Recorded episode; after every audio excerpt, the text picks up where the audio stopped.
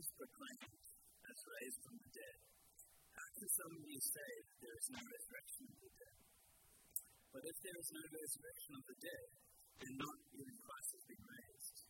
And if Christ has not been raised, then our preaching is in vain, and your faith is in vain. We are even found to be misrepresenting God because we testified about God that He raised Christ. Whom He did not raise, it is true For if the dead are not raised, not even Christ has been raised. And if Christ has not been raised, your faith is futile, and you are still in sins. And those also who have fallen asleep in Christ have perished. If in Christ we have hope in this life only, we are all people most to be pitied.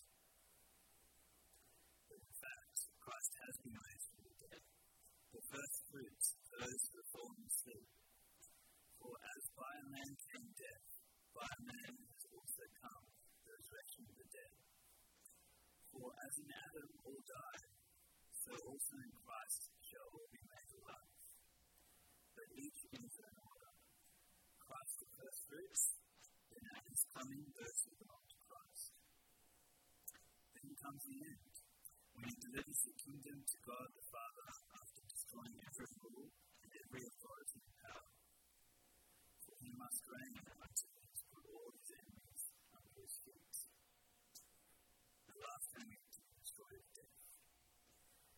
For God has put all things in subjection under his feet. But when it says all things are put in subject, subjection, it is plain that he is accepted who put all things in subjection under him.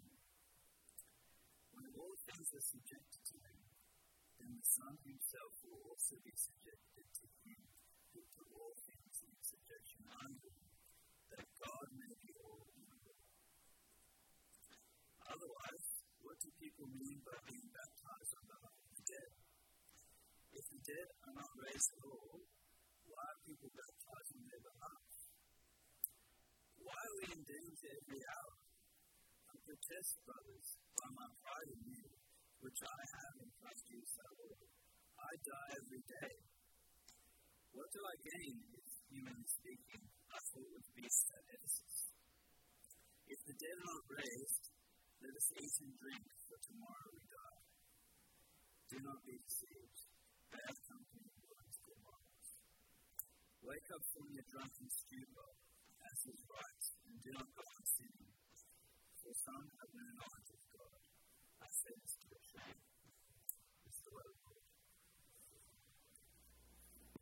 you. Thank for for us.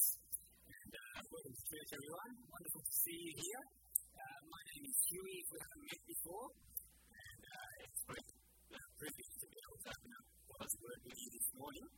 Uh, it would be great if you can have uh, that passage from uh, 1 Corinthians 15 in front of you. And uh, we'll develop that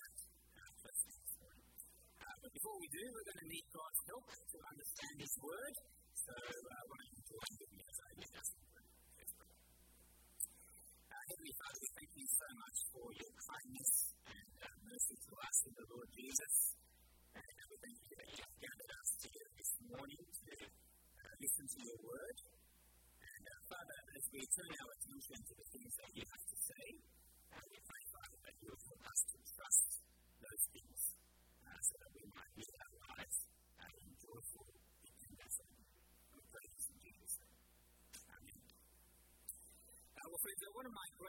achievements over the past year has been running a half marathon. Uh, now, I know what you're all thinking. You're thinking, uh, he doesn't look like the kind of guy that would run a half marathon.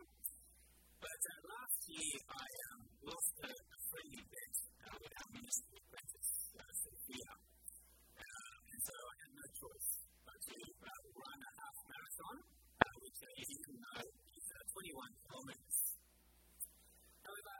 I I that around the 15 kilometre mark, I started to ask myself, is it all worth it? Uh, you know, I was starting to hit the wall physically. Uh, my legs were growing tired. Uh, I could I could hardly stand, and so I, I I started thinking to myself, you know, it's no shame to, to go back to Sophia and say, I couldn't do it. Um, and again and again, I ask myself, worth it? Is it worth the pain?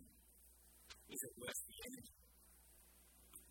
Now, I wonder whether that is a question you and I ask ourselves in the Christian life.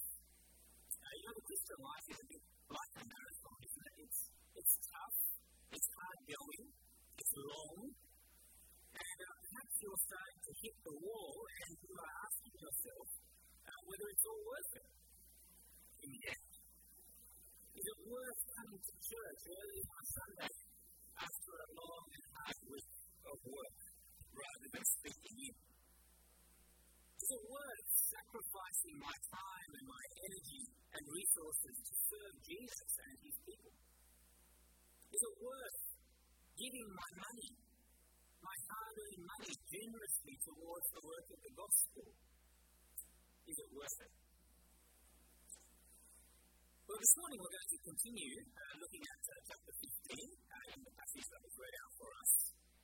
Uh, and as we will see, Paul says that the answer to the question, is it worth it, really depends on the fact of the resurrection of the dead.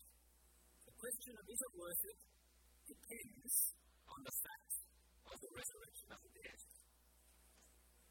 Now, you can see this in the first part of our passage, don't you? Uh, you might remember from last week that Paul began to remind the Corinthian church at the start of the chapter um, of the gospel. He started reminding them of the gospel because he was concerned they were swerving away from this message of first importance.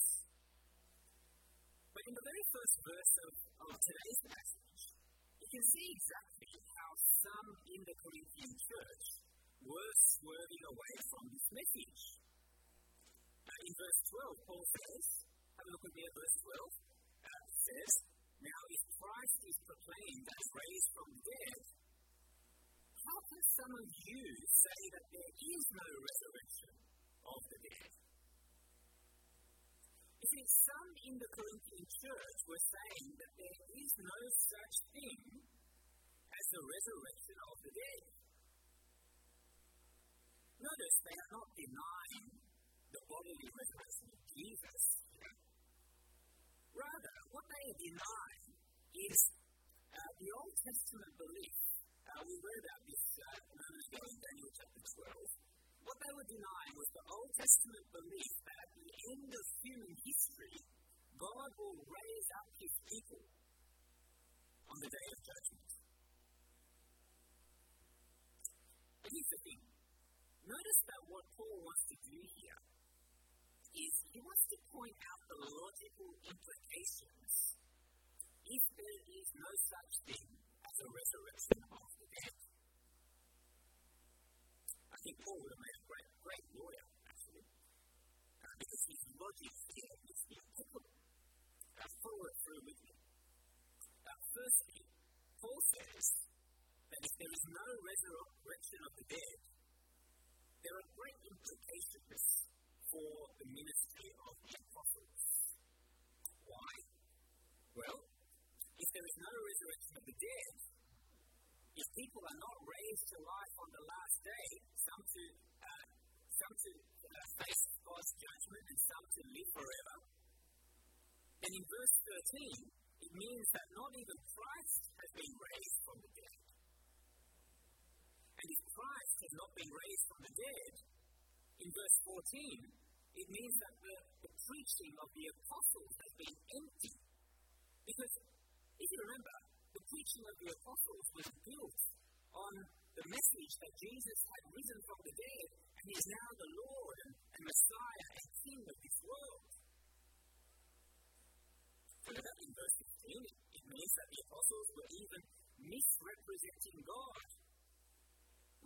which for a serious Jew like Paul was a very serious charge of blasphemy.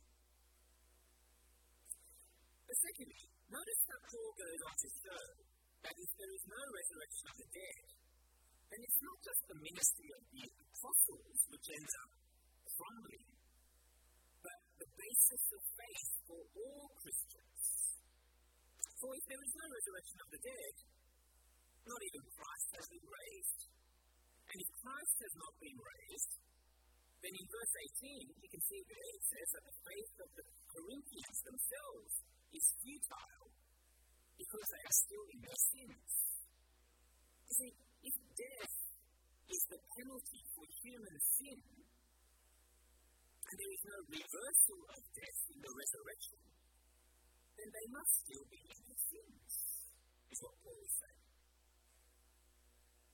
Not only that, but verse 18, Christians who have died already are facing eternal judgment from God because their sins have not been accounted for. In the end, Paul says, if there is no resurrection of the dead, then Christian people who have hoped in Christ in this life are the people most to be pitied.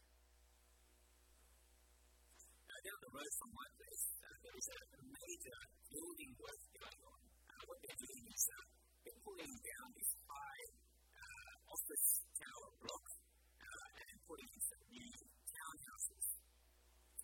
Uh, but it's been fascinating to watch how they have demolished the old office tower. Um, I know that there is at least one person here who has worked in demolition, so I'm not going to uh, claim to be an expert on this. But it seems to me that what they do is um, they remove certain critical parts of the building. Um, the, you know, the parts that are integral to the structure of the building. And once they remove those sections, uh, it's very easy for the building to then crumble. That's what Paul is doing here. He's saying, take away the resurrection of the dead from the Christian faith, and you have demolished basis of the Christian faith. And if you demolish the basis of the Christian faith, then you Christians who have believed in this stuff, the resurrection of the dead, are the most beautiful people in the world. Because you've thrown in your lot with Jesus for something that is, in the end, empty and meaningless. And, you know, when I was younger, I was taught a particular way of evangelizing or uh, trying to persuade um, unbelieving people to the Christian faith, where you say to them basically, you know, even if the resurrection were not true, uh, you don't lose anything by being a Christian person. Uh, have you uh, heard that sort of reasoning know, even if there is no such thing as a resurrection day, kind of lose out on teaching as a Christian because, uh, you know, Christianity gives you a meaningful life. Christianity gives you a, a loving Christian family.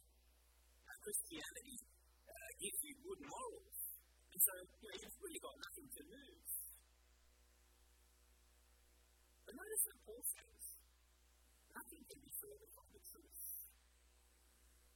if there is no resurrection of the dead, then you Christians are the most pitiful people in the world. Now, is it really possible for Christians to deny the resurrection of the dead? Well, you've got to remember uh, that it's not that some in Corinth were denying the resurrection of Jesus.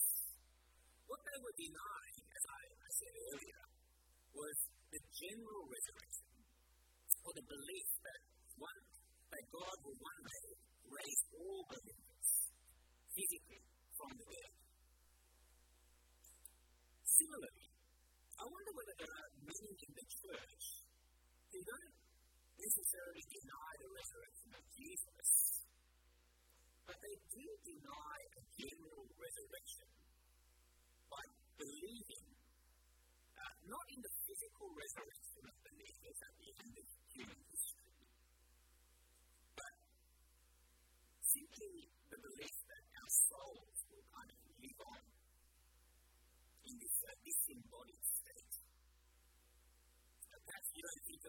spiritual life in terms of a physically resurrected body, but you nothing is floating around in, heaven as a disembodied soul. Now, I want to suggest that that is not a Christian idea, it's actually a, a pagan Greek idea called the immortality of the soul. And Paul would say, if you believe this, then you are not far from denying the actual resurrection of Jesus himself, Himself, then you deny the very gospel itself. And friends, if we go on to the next part of our passage, I want you to see that Paul begins to do the opposite of what he's been doing in the first part. For he shows the logical implications of the resurrection of Christ being true. Now, notice in verse 20, he doesn't try to prove the resurrection of, Jesus there, but he simply states it as a fact because his purpose is to show us the, the serious implications of what follows if Jesus really did rise from the dead. Now, what are these implications? Well, firstly, you can see in the way Paul describes the resurrection of Christ. Uh, did you notice that he speaks of the resurrection of, of Christ as the first fruits? So you can see it there in verse 20 and again in verse 23. Uh, now, why does he speak about the resurrection of Christ as the first fruits? Well, uh, actually, just you know, taken my thunder here and explained it to you. But uh, uh, let me explain it like a, a box of cherries. Uh, if you like cherries. Yeah, I love nothing better than you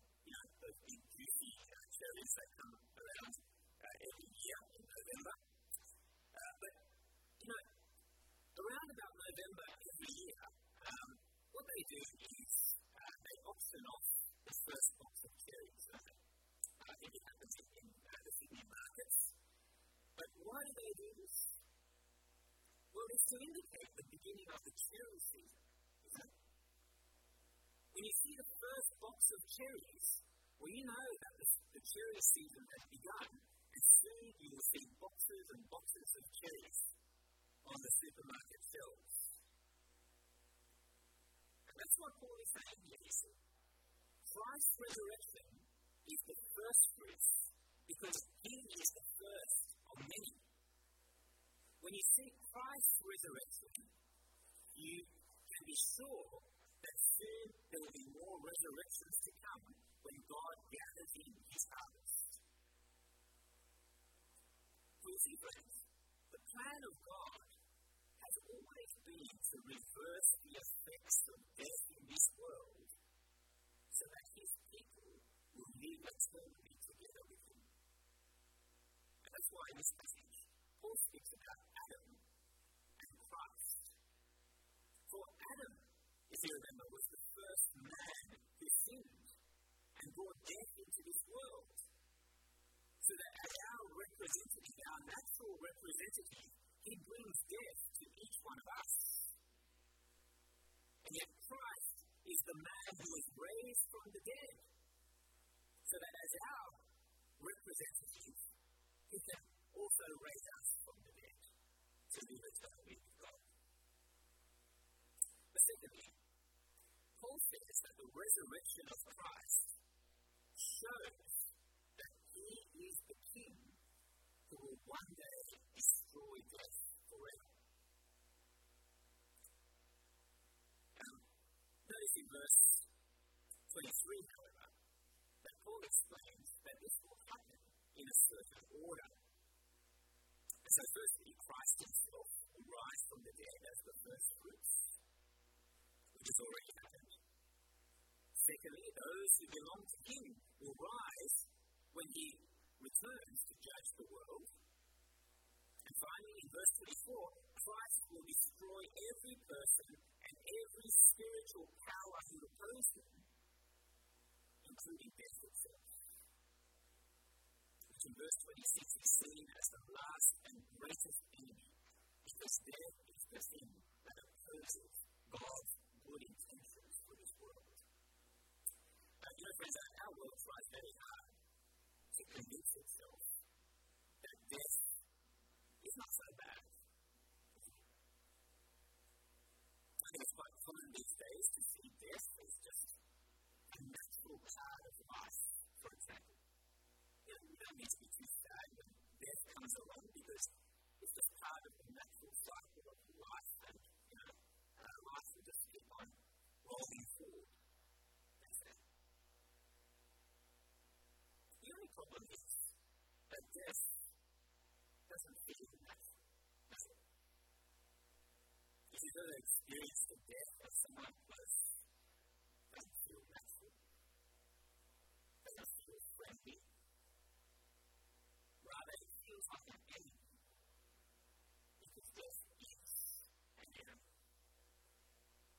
It is the enemy that separates from the people, that separates us from people that we dearly love. And it opposes God's good intentions for this world, which is life rather than death. But the good news is, friends, that one day Christ will defeat death once and for all. For on that day, God will bring all his enemies, including his enemy of death, under the feet of the Lord Jesus Christ, who will destroy them forever. Now, you'll see there Paul is at pains in verse 27 to show that, that all things brought in submission under the feet of Jesus doesn't actually mean that uh, God Himself, God the Father, will be brought into submission see there in verse 28 that uh, God's Son will submit to the Father and hand over the kingdom to the Father in the end, so that God's rule will hold sway over all the earth.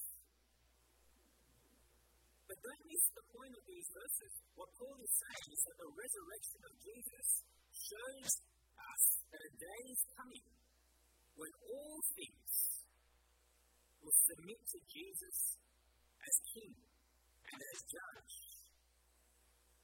And on that day, those who belong to Christ will be raised to live forever. While those who are his enemies will be destroyed. And so the real question is whether you and I will go to that day as those who are God's friends, as those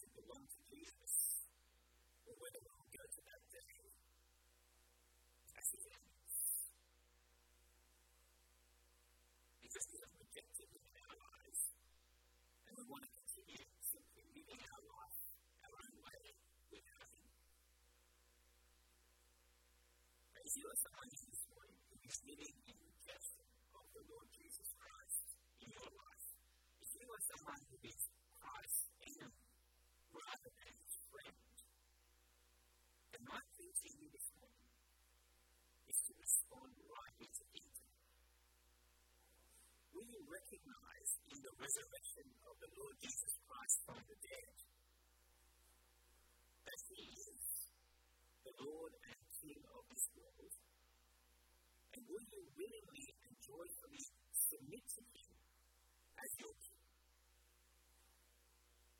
So that you can follow For the promise of God is that those who respond to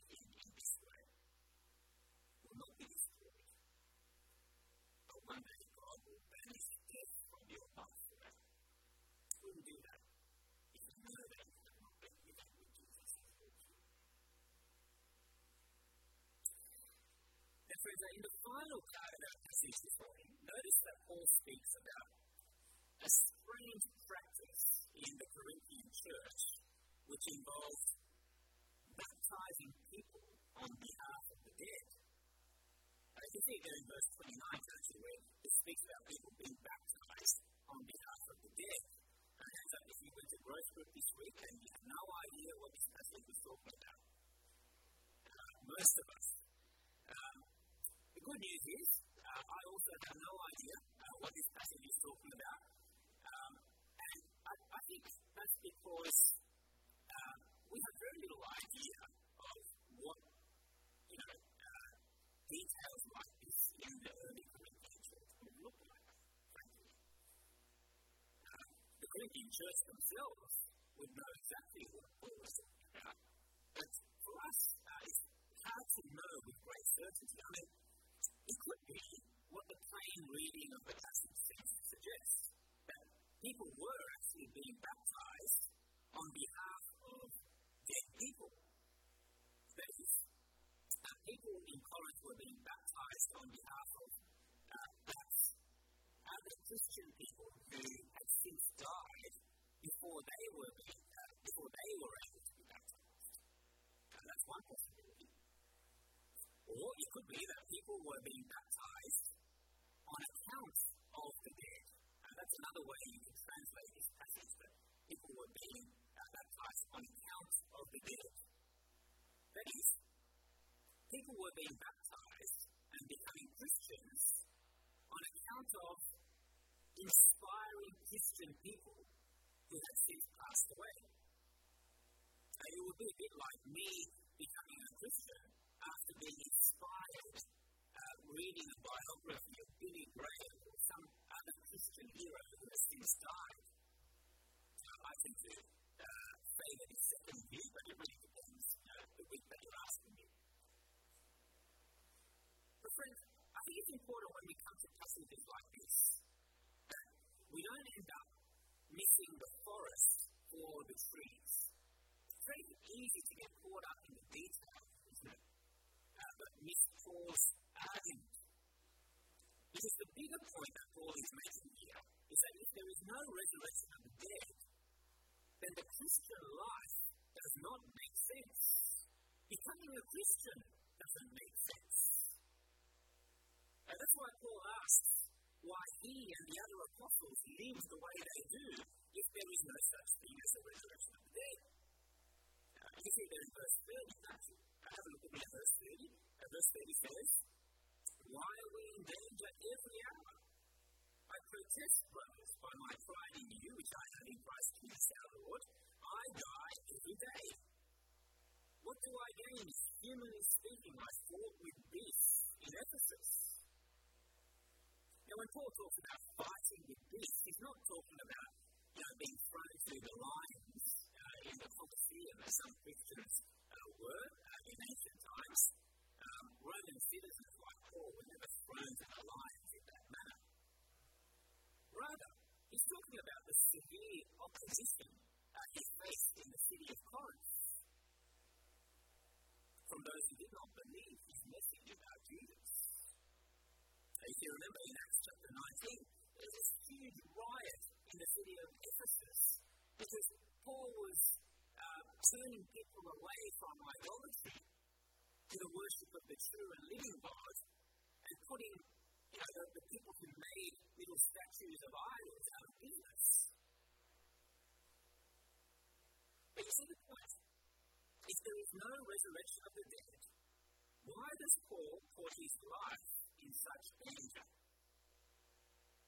Why does he die to himself and serve Christ and his people? Why does he live such a costly life if there is no resurrection of the dead? In fact, if you have a look at verse 32, Paul says that if the dead are not raised, let us eat and drink, for tomorrow we die. It's true, isn't it? The Bible is such an honest book at this point. It says, if the resurrection of Christ were not true, and after we die, we simply become food for the worms forever, well, we may as well just eat and drink and enjoy every pleasure that this life has to offer, because after we die, well, that is the end. But even then, it's all meaningless, because after you die, what are you going to remember about your life anyway? But you see, friends, this is how our world lives, isn't it? The let us eat drink, for tomorrow we die philosophy of life is alive and well. It's the you only live once attitude to life. It's the ticking off the bucket list attitude to life. It's the fear of missing out attitude to life. Whatever you want to call it, it's the prevailing attitude of life to this world. But here's the thing those who live like this may seem like the most alive people on earth. They may seem the, like the most attractive people on earth. They may seem like the most envious people in this world. Not envious, enviable people in this world. But in reality, that kind of life, says Paul, is the most hopeless a life is driven by the belief that there is nothing after death. And this week I, I read about a terrible plague uh, that came to the ancient city of Athens. And the plague was so terrible that people had an almost certain likelihood of an early death. How would you live your life if you knew that within a few weeks you would be dead? But you know what happened when the plague people in Athens started to commit every horrible crime and engage in every lustful pleasure imaginable. Because they thought time was short. And they would not be held accountable for their deeds. And so they took the opportunity to eat and sleep, to be merry, and experience every pleasure available to them as they could. Before their end. Isn't that what Paul is saying here, isn't it? So if there is no resurrection of the dead, then time is short, so you should just eat and drink and make it your life's ambition to experience every pleasure of life. There is a resurrection of the dead, and if it is true valore in piace di suo gusto. And the Christian life makes sense. For Christians are the ones who can put themselves in danger. And you can die to ourselves for the salvation of others. We are the ones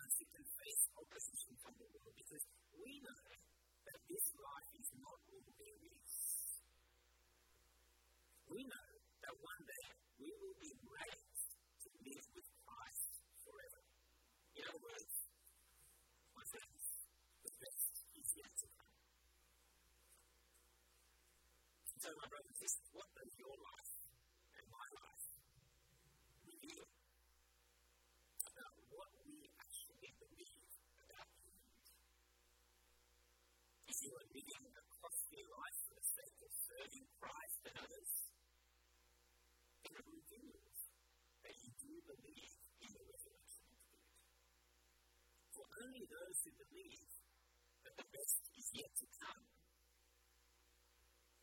will be able to give things up in this world in anticipation for the next.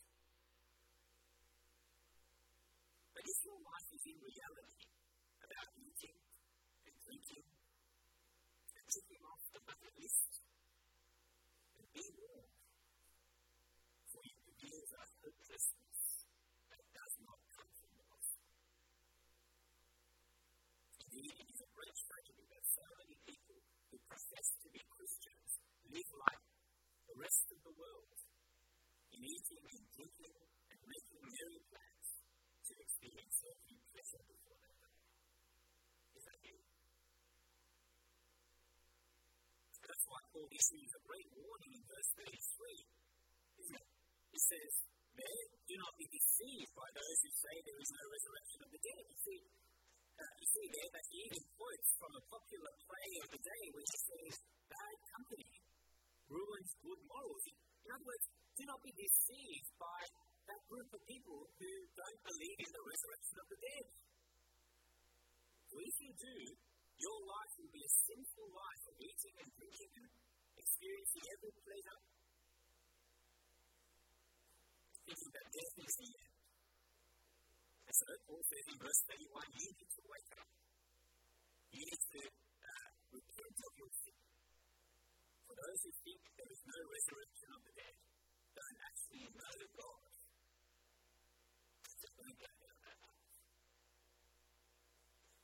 This week, um, our queen of 70 years passed away.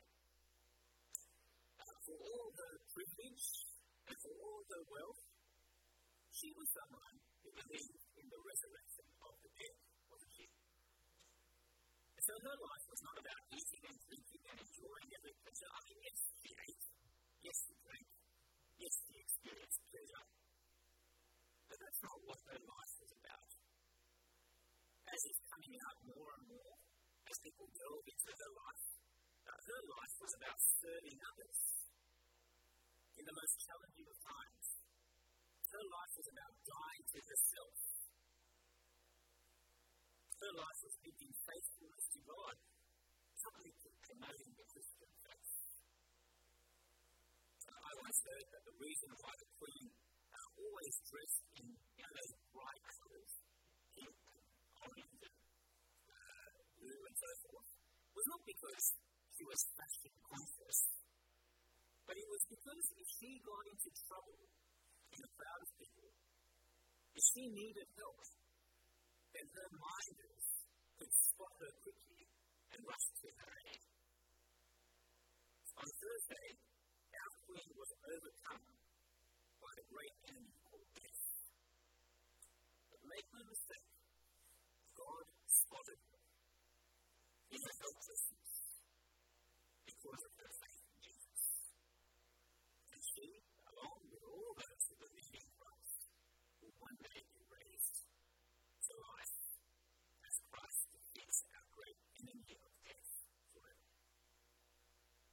glorious day that. It is a kind of day that makes the difficulties of the Christian life worth it.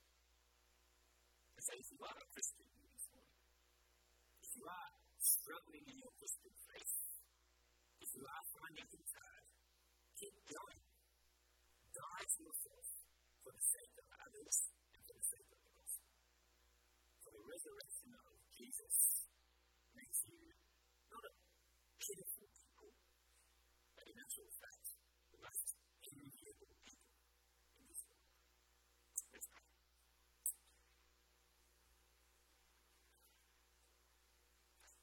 Father, we thank you for your word to us this morning. We thank you especially for the resurrection of our Lord Jesus Christ from the dead as the first fruits of a great harvest that is to come, when you will raise your people forever to live with you.